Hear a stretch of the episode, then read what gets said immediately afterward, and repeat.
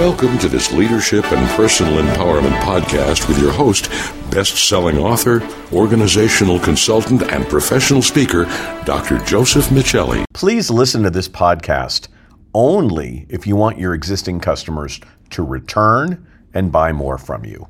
Unfortunately, fabulous products and exceptional services don't guarantee repeat customers. Marketing messages and new products bombard us all so we must give customers reasons to repurchase from us. Here's how. Number one, help customers feel confident that they chose wisely. And two, practice value enhancement to ensure customers unlock the full capability of your products and services.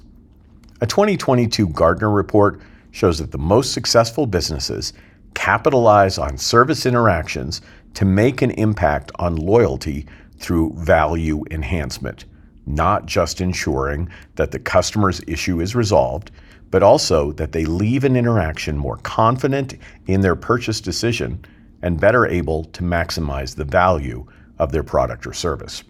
Through their research, Gartner found if customers receive value enhancement during a service interaction, then their likelihood of repurchase, increased spend, and speaking positively about the company dramatically increases. 86% likelihood of repurchase or renewal, 75% likelihood of increasing wallet share, and 86% likelihood of sharing positive word of mouth. So, what steps should you take to drive more customer confidence and perceived value? Step one In keeping with one of Stephen Covey's seven habits of highly effective people, begin with the end in mind. Think about a customer telling a friend about your business and saying, I feel I made a great choice purchasing from them because they blank.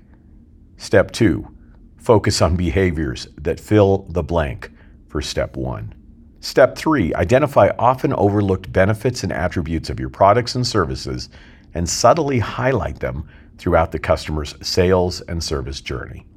Step four, think of ways customers can get more from their initial investment for example, show customers how others have safely expanded the way they use your product or offer customers timely care and maintenance tips.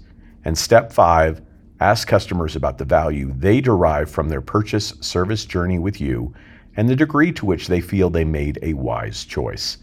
Leverage their input for product and process improvements. To achieve repurchase success, we must design confidence and value enhancement into the customer experience and not leave repeat business to chance. To download an infographic that summarizes the content mentioned in this podcast, please visit josephmichelli.com slash blog. Or to talk to me about driving repeat business, reach out at josephmichelli.com slash contact. That's J-O-S-E-P-H M-I-C-H-E-L-L-I dot com slash contact.